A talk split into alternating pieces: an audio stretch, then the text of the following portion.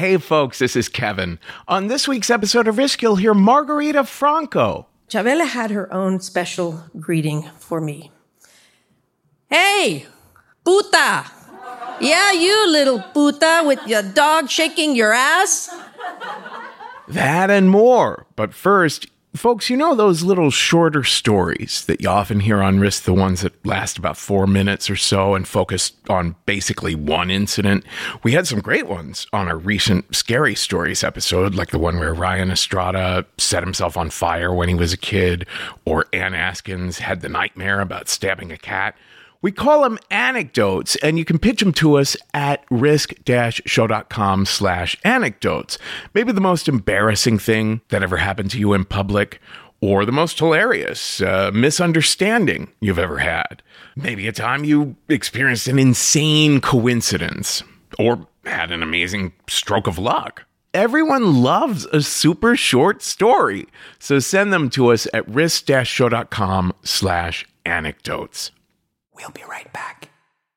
Is your child struggling with a specific subject or need help with homework? Are they asking questions that you're not sure you can fully answer? IXL Learning is an online learning program for kids. It covers math, language arts, science, and social studies. IXL is designed. This program will improve your kids' grades. Studies done in almost every state in the country. The kids who had IXL are consistently doing better. Powered by advanced algorithms, IXL gives the right help to each kid no matter the age or personality. And it doesn't have to eat up all your time. One subscription gets you everything for all the kids in your home, pre K to 12th grade. So don't miss out. One in four students in the U.S. are learning with IXL. IXL is used in 95 of the top 100 school districts in the U.S. Make an impact on your child's learning. Get IXL now. And listeners can get an exclusive 20% off IXL membership when they sign up today at IXL.com/audio. Visit IXL.com/audio to get the most effective learning program out there at the best price. Knowing how to speak and understand a new language can be an invaluable tool when traveling, meeting new friends, or just even to master a new skill.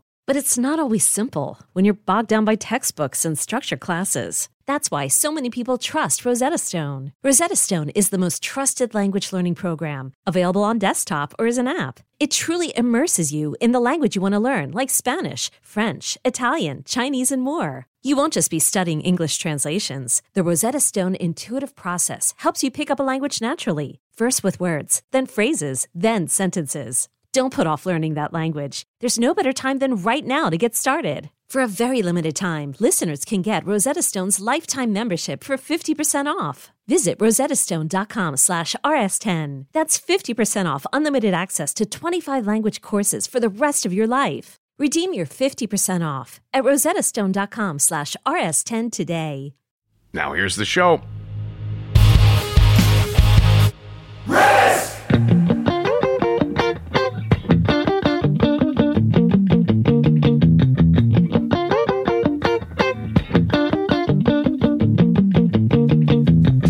Hello, kids. This is Risk, the show where people tell true stories they never thought they'd dare to share. I'm Kevin Allison, and this is Corey Wong behind me now.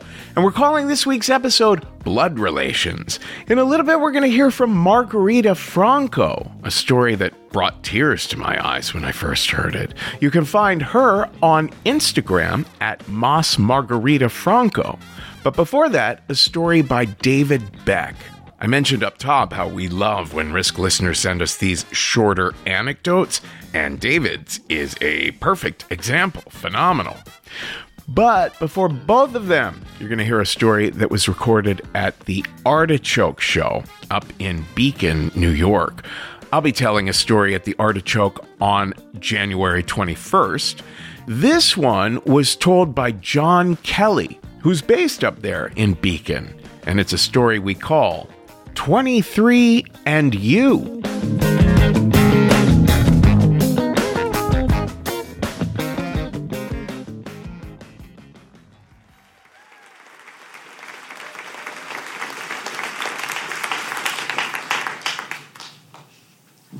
Divorce is hard. um, and in case you didn't know, it just, it's a difficult thing. And I think more so for my children than for their mother and myself. I have four children, and uh, my eldest daughter, Nicole, she was 15, I guess, or 16 at the time, and she was mad at me, and completely understandable. She was not happy that I was leaving. And I wasn't really happy about that either, but she, at that time, did not want to forgive me, and she really wanted nothing to do with me while she was in the few years left in high school. When I would go up to see her younger siblings and pick them up, she would like not be available and she would hide. And there was one time I went to pick up the girls and she was coming home with her mother and a friend and she hid in the back seat. I saw her duck down in the car seat because she just would not talk. You know, she went through what she needed to go through. And um, then she went on to college and she ended up in uh, Albany. I was working in the city and living in the city, and they lived up in Tivoli, and she was at Albany. And um, I would go up a couple times a month and take her to dinner, and it was always like a cheeseburger, french fries, and a beer.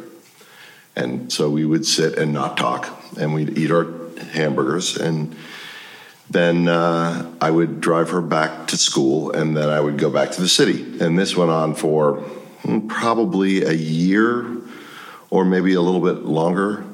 And then finally, I was just like, I, I can't do this anymore. You know, I, I just can't do this. You know, I need something from you. And um, you're not able to do that now, and I understand that, but I just can't do it. So I stopped and just let her be. And um, she finished college, and then she needed a job. She had a degree in human health, I think it was, and working at the Y, I knew people that were at Mount Sinai Hospital, and I heard about an opening there.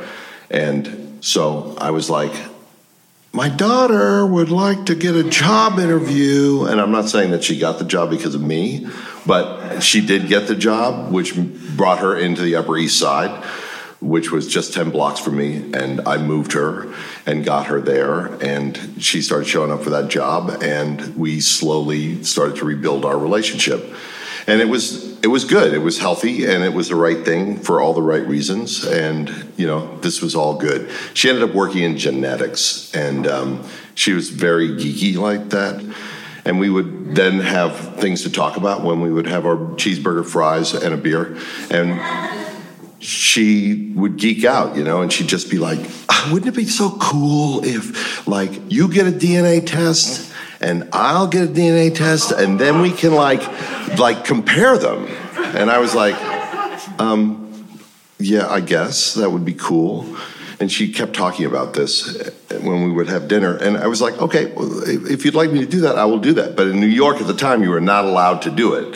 So I had to do a spit thing, and then I had to drive to New Jersey to mail it because you weren't allowed to do it. And she had been now working a couple years in genetics, and she was like, don't open the file. Just don't open the file. You could be concerned about some of the stuff you'll see in the file, and if there's a lot of health things in the file, and maybe you won't quite understand what are in the file.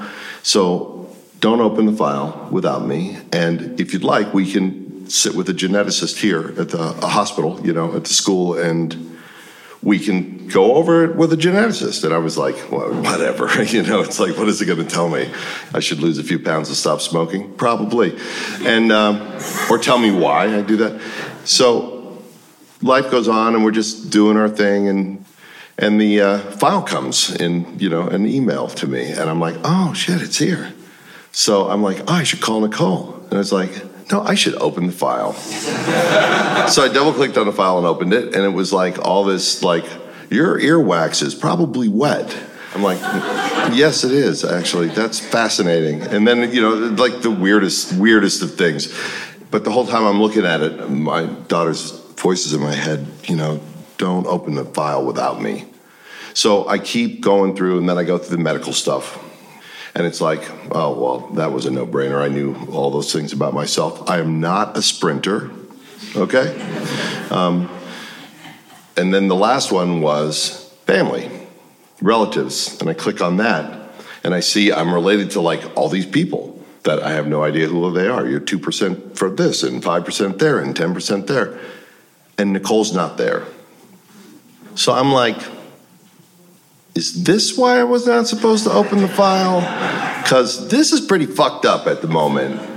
And so I was overthinking it, which um, I'm very good at. and so I did call her the next day and I said, um, Hey, the file came. And she's like, Oh, great. Well, we should get together. And I was like, Yeah, we, we should get together. And she was like, You opened it. and I'm like, Yeah, I opened it. And she was like, I told you not to open it. That's like, Well, I opened it. And um, so she said, Well, let's talk about it. We could have dinner tomorrow. And I'm like, um, Okay, we'll have dinner tomorrow and we can talk about the file. We can talk about the stuff. I'm like, Okay. So then we hang up the phone. We decide we're going to have dinner tomorrow. I couldn't do it. I had to call her back and I was like, Okay, here's the problem. I looked under the family thing, you're not there, you know? And it was killing me because I was just like, you know, this is my daughter. This I love this child, and all this stuff is banging around in my head, and I was just, uh, you're not there, and uh, and she was like, what? And she hung up the phone, and then she called me back, and she's like, yeah, I don't, I don't know, and I said, well, we'll we'll talk tomorrow at dinner. So she's like, okay. So the next night, I didn't sleep again, and I was just thinking of ways of maybe how much does it cost to kill a person? I don't know. You know, I really, I don't know. I know industrial accidents happen in the theater all the time. So, but I, you know, I just don't know those things. And um, so we were getting closer to dinner time, and she called me back, and she was like, um, check your file again. And I checked it and she was there. And she's like, I didn't know that I was supposed to click a button that allowed me to share my information with the other people. And I was like, Are you fucking kidding me? You're like, you fucking work in genetics.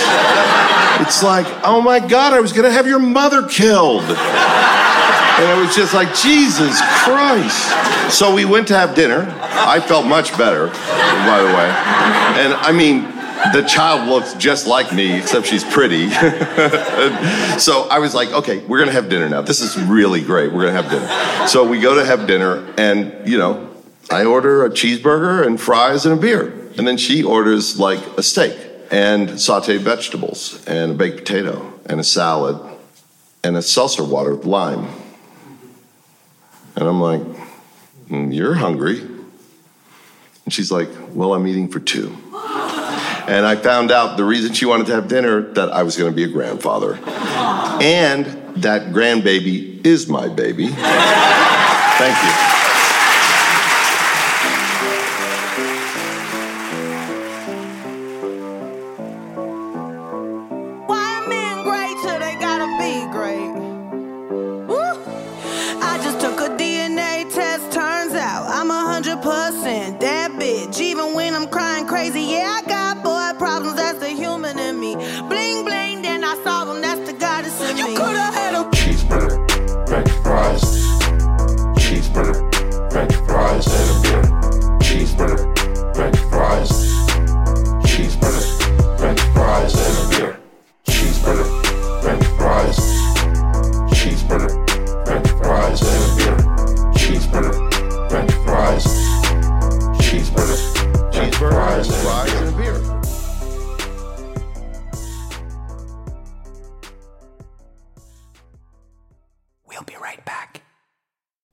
If you like good old fashioned true crime mysteries, if you like stories where you feel like you're a detective finding clues, June's Journey is the name of this new game that you can play on your iPhone or your Android. You are uncovering the mystery of June's sister's murder. It's this well to do family in the 1920s living in a great Gatsby like mansion.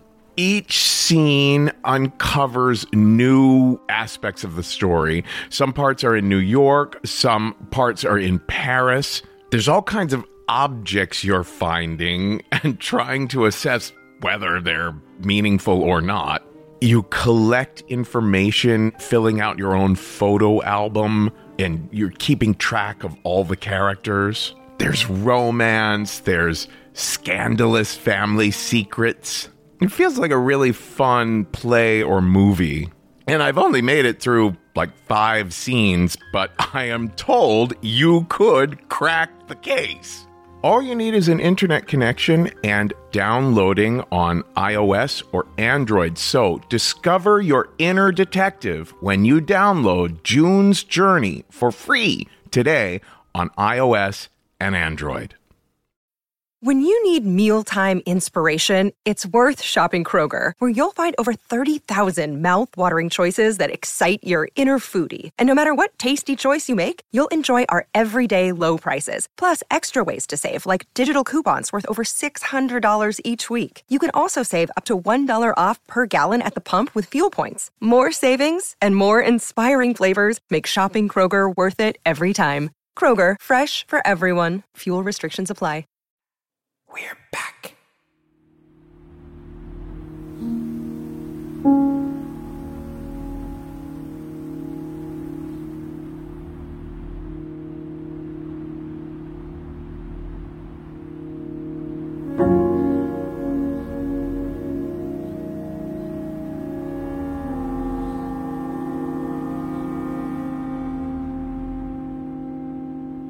With the whole monkeypox vaccine thing, I'm reminded of a story that takes place on September 11th, 2001. I'm a freshman in college.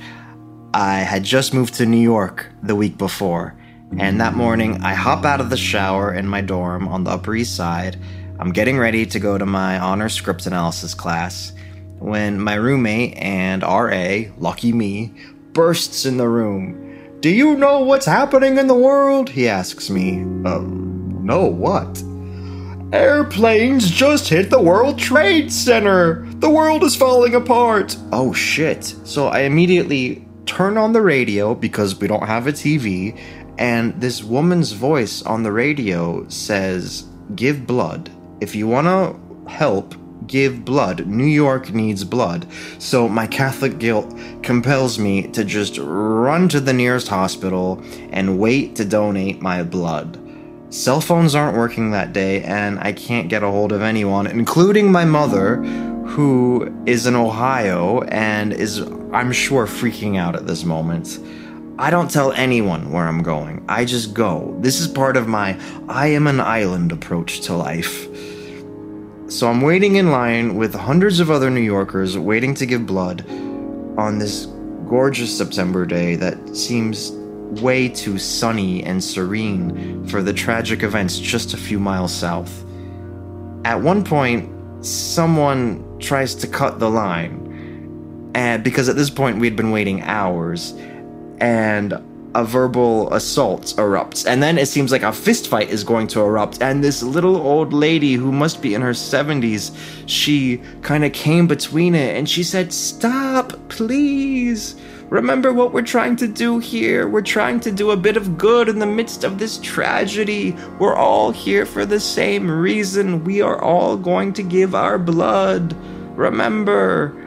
And I love that. And I talked to this lady for a little bit, and it turns out that she had moved to New York when she was 18 from Minnesota, and I am 18 and I had just moved to New York from Ohio. So, Midwest babies. I think in that moment, I fell in love with the idea of being a New Yorker and with the whole city of New York. So, when I finally reach inside the hospital, I'm brought to a waiting room where I'm interviewed by what I think is a nurse. He kind of reminds me of Tim Allen from Home Improvement. Remember that show? Except he's not funny. I mean, if you think Tim Allen is funny, but he asks me a series of questions. Have you ever taken any intravenous drugs? No. Do you have diabetes? No. Do you have high blood pressure? No. And then it comes. Have you ever had sexual intercourse with another man? Whoa, I didn't see that coming. Okay, now the truth at this point. It's buried deep, deep in the closet. In fact, I have my prospects set on my friend from Beaumont, Texas that weekend. And when my mother actually meets her, she refers to, still to this day, as Miss Texas. She's that gorgeous. And uh, we get drunk together and we fool around, but Miss Texas always wonders why I never consummate the relationship. Hmm, I wonder why. Well, today, on September 11th, this day of empathy and raw despair, I feel like to lie to this nurse about to draw my blood would be an act of betrayal somehow. So I reply, Yes. You've had intercourse with a man. And his eyebrows arch and he kind of squints. Within the past year? Yes. Were you the giver or the recipient? What is this? Is this nurse trying to suss me out for a date? I mean, the question in essence, are you a top or a bottom? It, it, made my whole body shake. I didn't even know at that point. I mean, I was not expecting this blood drawer to slice open the copious buckets of shame swimming underneath my skin. Um, or were you both? Yeah, both. a moment of relief. And there's a tiny step out of the shadows but I'm soon catapulted back in when he says, Well, your blood is no good here. We're not supposed to take active homosexual blood, but seeing as you waited in line all day, and uh, we'll take it anyway. Oh, uh, okay, uh, but but I'm not, I'm not, I'm not, and then he's off. I can't even utter that word. That word I can't utter. I, I'm not. It's too late. So by the time the nurse takes my blood, the same nurse, Tim Allen, President Bush appears on the TV and he gives his sad little speech to this anxious and confused closet case American. And the nurse squeezes the blood from my veins, compressing my whole Ohio youth into a sterilized plastic tube. Drip, drip, drip. And then he's off with it. My contaminated blood. My diseased blood that not even a dying person would want. Ah, well. It doesn't matter. After this, I'm a New Yorker.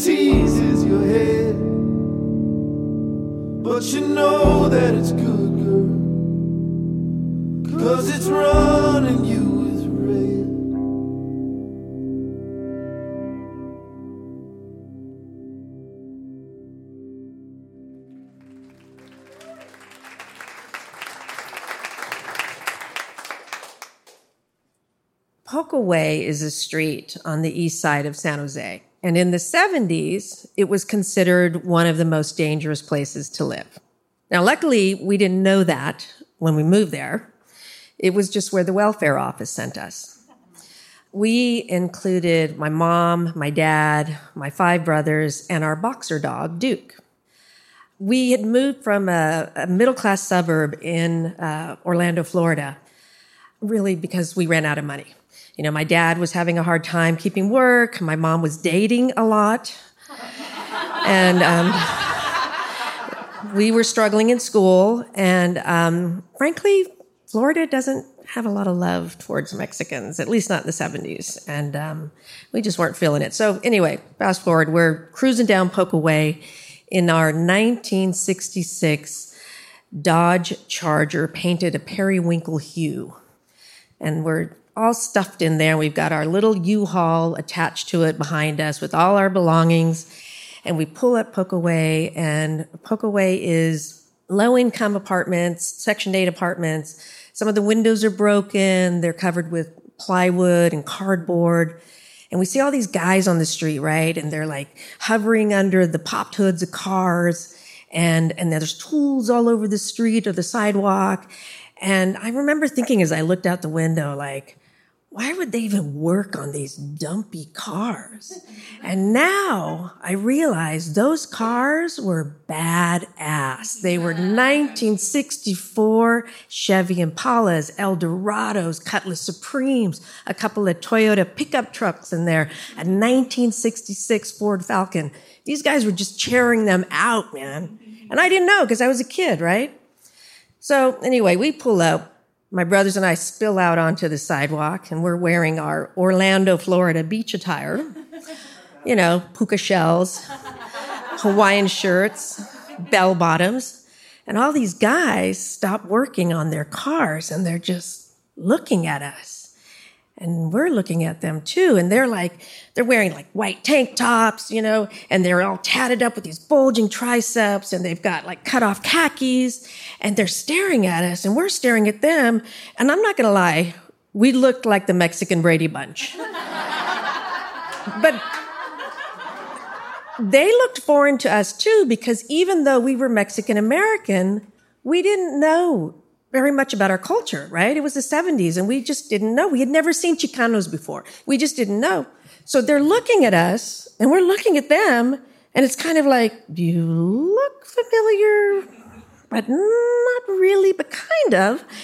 And then this turns into sort of a tension, right? And then sort of gravitates to like this primal standoff. And my mom senses the fear in us and she's unloading the um, U-Haul and she's got all these hangers in her hands and she comes over and she plants herself in between these guys and us.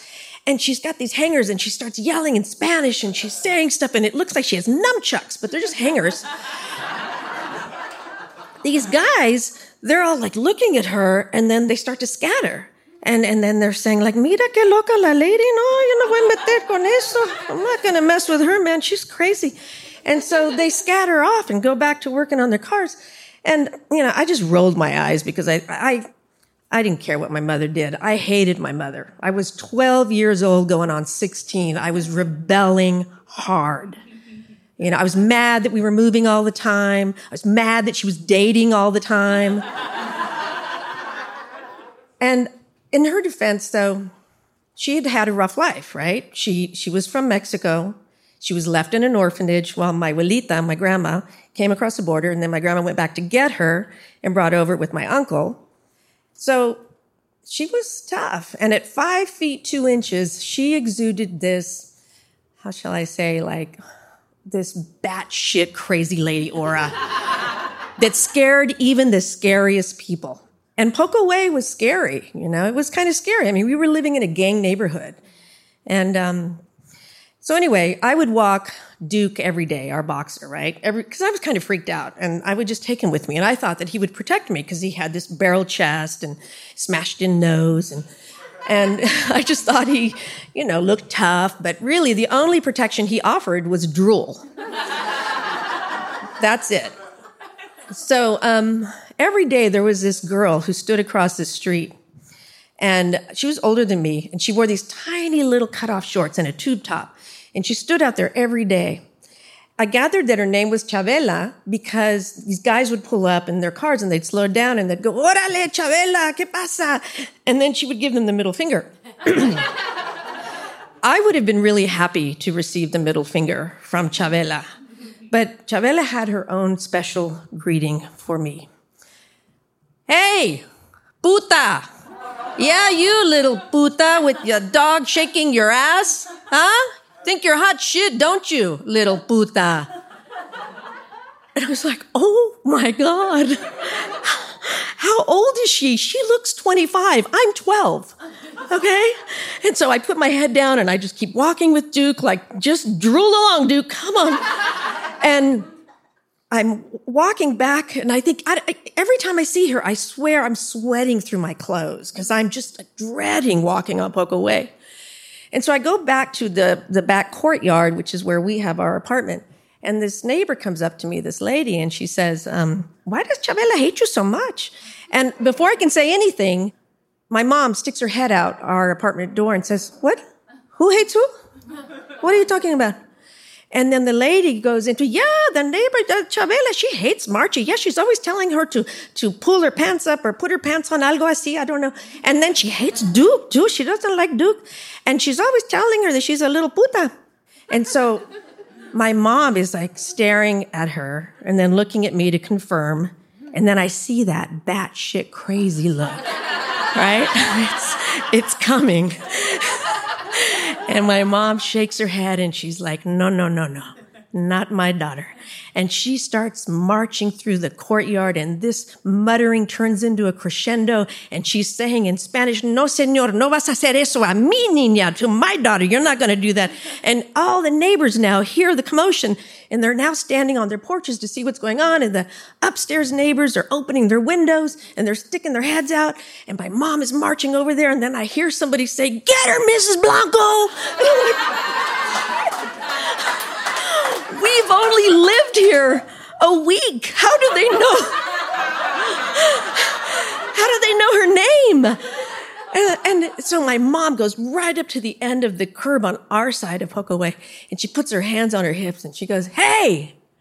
She gives her like that Danny Trejo stare, right? And she's like, Hey, puta! With the little tube top and your ass hanging out. And Chavela, you know, she saw my mom coming. She just looked a little surprised, like, who the fuck is this crazy lady? But she was, she was caught off guard and she sees my mom and she stares at her and then she goes, she gives her the middle finger and my mom just charges across the street and grabs Chavela by the neck and pulls her face up to her own and she goes, in Spanglish, she says, you have a problem con mi niña with my daughter, huh? She's 12. How old are you? What are you doing picking on a kid, huh? And Chavela, she's trying to struggle free from my mom. And oh, now all the neighbors are yelling and they're screaming like, hit her! And I'm like, oh my God, what is going on? And I'm thinking, stop, stop, please do not hit my mother, please. And, and I can't believe that my mom is actually fighting for me either. And, and so Chavela is like trying to, to break free from my mom's clutches, but my mom has like a vice grip on her. And then Chavela is still trying to, to break free. And she says, she just walks around here with that stupid dog shaking her ass. And my mom headlocks her like really professional. And I'm like, and the neighbors are going wild at the headlock move because it's like, now it's an MMA event, right? so Chavela is still trying to break free, but my mom's really got her good because she's good, my mom. And and then all of a sudden, I see in Chavela like all the bravado draining from her face, and her body goes kind of limp. And and then Chavela, she does the most baffling thing. She starts to cry, and she says to my mother, loud enough for all of us to hear, she says, I got nobody, man. I'm out here alone and I hate myself, okay? And my mom lets her go. And all the neighbors are quiet. And my mom is looking at her. And, and for just a second, I feel like my mom is looking at her like she recognizes that feeling. And my mom has a little bit of tenderness toward her. And I'm still across the street going like, what is going on here? And Chavela is quietly crying, and my mom puts her hand up and Chavela like puts her hand up because she thinks my mom's going to hit her. And she's still sobbing and wiping snot from her nose. And then my mom goes to hug her. And my mom says, Hijita, you're not ugly, baby.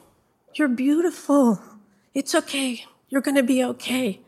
And Chavela sobs and just falls into my mom's arms. And my mom is rocking her and stroking her hair. And the neighbors are all clapping. and the neighbors are crying. And I'm just standing there going, what is going on? And then my mom, she lets her go and she gives Chavela a reassuring look, you know, like, you're going to be okay. And then my mom turns around and she sees all the neighbors watching and she loves it. she loves this minute. She's on stage and she's eating it up and she walks across the street really daintily and she's like waving to everybody. And she can't believe this is all happening because of her. And as she walks past me, she slows down and she says, she won't bug you anymore. And she doesn't, ever. I'll never forget that day because it was the first time I felt important to my mother. And I felt like, I don't know, it just, I didn't think she would ever fight for me like that. We only stayed on Poco Way for like eight more months. But for eight months, man, we had major street cred. Nobody was going to mess with us. My mom owned that street. She was the queen of Poco Way. And that's for you, mom. I love you. Te quiero mucho.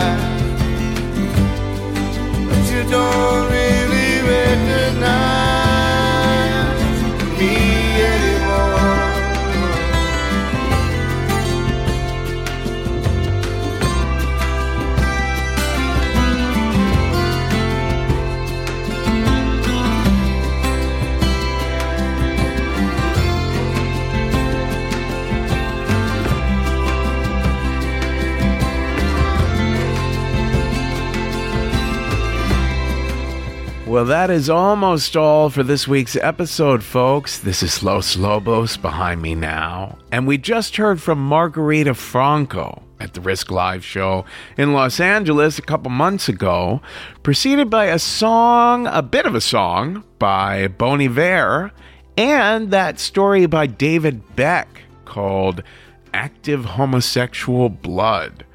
You know, on 9 11, I was 12 blocks away from the towers and I got swept up in all that chaos downtown. And somehow everyone knew that thousands of critically injured people were being rushed to St. Vincent's. And so lots of people I was talking to evacuating up that a ways wanted to go there to give blood. And I was with my coworker, Michael, uh, who was also gay. And I said, Do you think we should even try? Do you think they'd take our blood in this instance? And he said, No, I really don't think they would. One of the reasons I've never told the story of how that morning went down for me is because there were so many surreal, sad, scary, and actually beautiful moments. It's really it's really hard to put them all together. You know, to make some sort of overall emotional sense out of them. But then I think that's actually kind of a micro version of life itself. anyway, uh, you can find David Beck on TikTok at David Beck NYC and check that out because he's fundraising for his first feature film called Regarding Veronica. It's an LGBTQ social impact drama, which is filming next year. And before David, you heard a little interstitial by the one and only Lizzo, which was edited by our own Hope Brush. We'll be right back. We're back. Folks, if you've never taken a good look at our website at risk-show.com, there's so much there. You can use the search function to look up keywords for stories you might be looking for and see the tables of contents of all the episodes. You can watch short video tutorials on how to prep a good story to pitch for us. You can find all the episodes in our various series, like the Scary Stories series, or Black Lives, or The Best of Risk, and so on. You can learn more about our staff, our shop, and our live shows, and more at risk show.com. Folks, today's the day. Take a risk. That's another pointless year.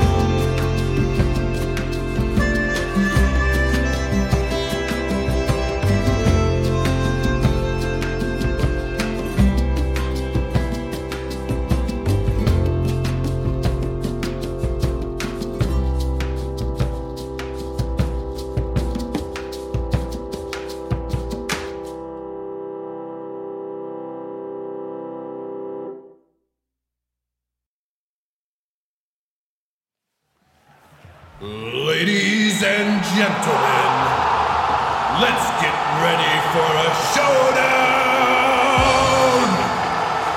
In this corner, from San Jose, California, weighing in at a hundred pounds, it's Chavela! Hey, puta.